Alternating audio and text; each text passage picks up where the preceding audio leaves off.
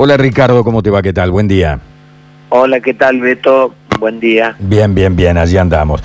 Bueno, eh, Ricardo es uno de los propietarios de una de las salas más importantes de, Córdoba, de acá de Zona Sur, medio vecino nuestra, que es el, Quality Multiespacio, que tiene varias salas, y que tengo entendido que la están ayornando a la realidad COVID-19, ¿no? Exacto, sí, nos hemos eh, tratado de adaptar a eh, lo necesario para que nuestras salas sean seguras en el desarrollo de las actividades y en base a indicaciones concretas del COE. El día miércoles este pasado eh, hubo una reunión con la presidenta de la agencia Córdoba Cultura, el presidente de la agencia Córdoba Turismo y el doctor Rodolfo Rodríguez del COE, además de otras personalidades del espectáculo, eh, de los sindicatos de músicos y de agente del teatro independiente. En esta reunión el doctor Rodríguez nos informó que en principio a partir del primero de enero eh, y hasta el 4 de abril se desarrollaría lo que es la temporada de verano. En esta temporada lo que se estaría habilitando es la posibilidad de realizar obras teatrales y musicales con las limitaciones establecidas por el COE, ¿no? con todo tipo de protocolos que le permita eh, desarrollar estas actividades eh, que sanitariamente sean seguras. Es así como uno de los requisitos sería no superar un aforo de aproximadamente el 40 al 45% de la capacidad habilitada de cada una de las salas. Hizo mucho hincapié el doctor Rodríguez en las actividades al aire libre, eh, porque se entiende a través de informes de la Organización Mundial de la Salud que la posibilidad de contagio es prácticamente nula. Sí, es mucho menor en actividad al aire libre que en un lugar cerrado, claramente. Ahora, tengo entendido que además de esa ocupación del 40 o 45% de la totalidad, ustedes tienen una sala que donde entran 7 o 8 mil personas, ¿no es así?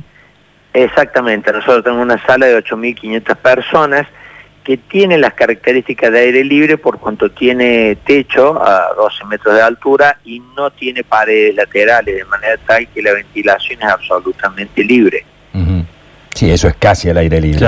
Y están ayornando eso también a una realidad distinta, digamos, porque eh, armar pequeños nichitos, digamos, a donde puedan compartir amigos o familia un espectáculo de manera distinta.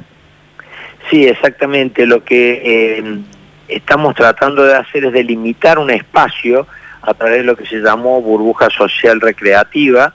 Es un espacio que respeta un metro y, metro, un metro y medio cuadrado por persona. Dentro de ese espacio, que está delimitado por una estructura metálica, eh, tienen una mesa de apoyo, las cuatro, seis, ocho o hasta diez sillas eh, para los eh, participantes de ese grupo y una mesa de apoyo. La idea es que dentro de ese espacio las personas podrían eh, desplazarse normalmente, podrían bailar, cantar y hasta consumir su bebida y su comida sin necesidad de salir ni de tener contacto con las otras burbujas que están a un metro y medio de distancia de, eh, entre sí, digamos. ¿Y, cómo, cómo separas los lugares, digamos? ¿Cómo han pensado la separación de esos lugares, de esas burbujas? son eh, con estructuras de caños, estructura de layer se llama eh, un material, es una estructura de caño que divide perfectamente una de la otra, tiene tres caras cerradas y una por donde se ingresa y solo se sale de ahí para asistir a los sanitarios con todos los protocolos de distanciamiento al llegar al sanitario, son individuales, eh, se hace la sanitización permanente, con eh, la asistencia de personal eh, capacitado para atenderlos y todo lo que es el servicio se hace dentro de esa misma burbuja a través de mozos.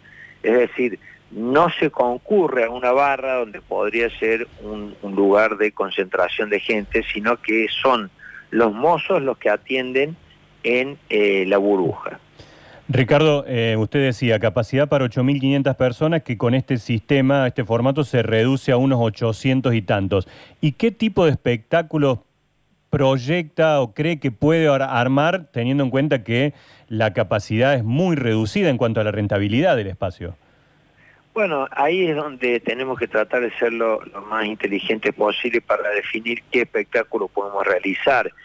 La rentabilidad es prácticamente imposible con un 10% de la capacidad habilitada. Pero bueno, entendemos que es la manera de ir regresando a la actividad y eh, por eso desde, desde la Cámara eh, del espectáculo, de la cual soy el vicepresidente, eh, se ha definido que es una manera de ir regresando y demostrándole a la sociedad que se puede disfrutar siempre dentro de las normas de bioseguridad para que estén tranquilos. Entonces, esto es muy importante porque no nos olvidemos que en Córdoba tenemos una gran industria que es la del, cuarteto, que necesita volver a la actividad y que la única manera es de disfrutarla es a través del baile. Entonces entendemos que esto sería una solución, como así también para eh, las fiestas eh, de los adolescentes, de las personas que necesitan salir que hoy están saliendo, están yendo a fiestas ilegales sin ningún tipo de control y lo venimos diciendo desde la Cámara desde el 7 de julio, que fue cuando se presentó este protocolo al COE, que la alternativa para evitar estas fiestas, eh, fiestas eh, ilegales era esta, la de, la de la burbuja, con los controles sanitarios, con los controles que puede hacer tanto la Dirección de Espectáculos Públicos como el COE mismo para corroborar que se están cumpliendo con las normativas necesarias para evitar la propagación del virus. En esta situación, digo, está relacionado con la pandemia, pero va más allá de, de esta particular de la vuelta de los shows en Córdoba. Em, eh, lo que vive el Orfeo, ¿usted cree que eh, su espacio puede salir beneficiado, digo, de, lograr eh, traer algunos otros espectáculos que estaban yendo al Orfeo, quizás con esta situación que se está dando con, lo de Bugliotti? Habría que ver cómo se termina de desarrollar esta, este, esta situación. Lo que sí estoy seguro es que nosotros tenemos muchísimos espectáculos internacionales que eh, por lo menos hasta, diría yo, la segunda mitad del año que viene no hay ni siquiera perspectivas de poderlos traer. Eh, el Orfeo es un espacio que necesita de una gran cantidad de espectadores para poder ser eh, cubiertos sus costos, tiene costos elevados, propio de la estructura grande, que mm, yo creo que es por eso que el señor Bugliotti toma la decisión de cerrarlo, creo que no es rentable. El dólar también complica, ¿no? Y claro, acá convengamos que lo que viene de Estados Unidos o de, Europa son dólares o euros que van a ser difíciles de solventar con un con un costo de una entrada que habrá que acomodarla, ¿no? Bien, bueno, eh, tenemos un approach ya de lo que de lo que se viene. Todos nos tenemos que acostumbrar a vivir en modo COVID-19 y lamentablemente los empresarios eh, del rubro espectáculo también se tienen que sumar a esto y ver la forma, por lo menos, de empezar a mover un poco el engranaje, Ricardo, ¿no? Exactamente, es eso un poco lo que estamos buscando, empezar a ponernos en movimiento y a medida que esto eh, se vaya demostrando lo fiable de la actividad eh, se podrá ir incrementando la capacidad hasta llegar a la nueva normalidad, que es como se dice ahora. Sí.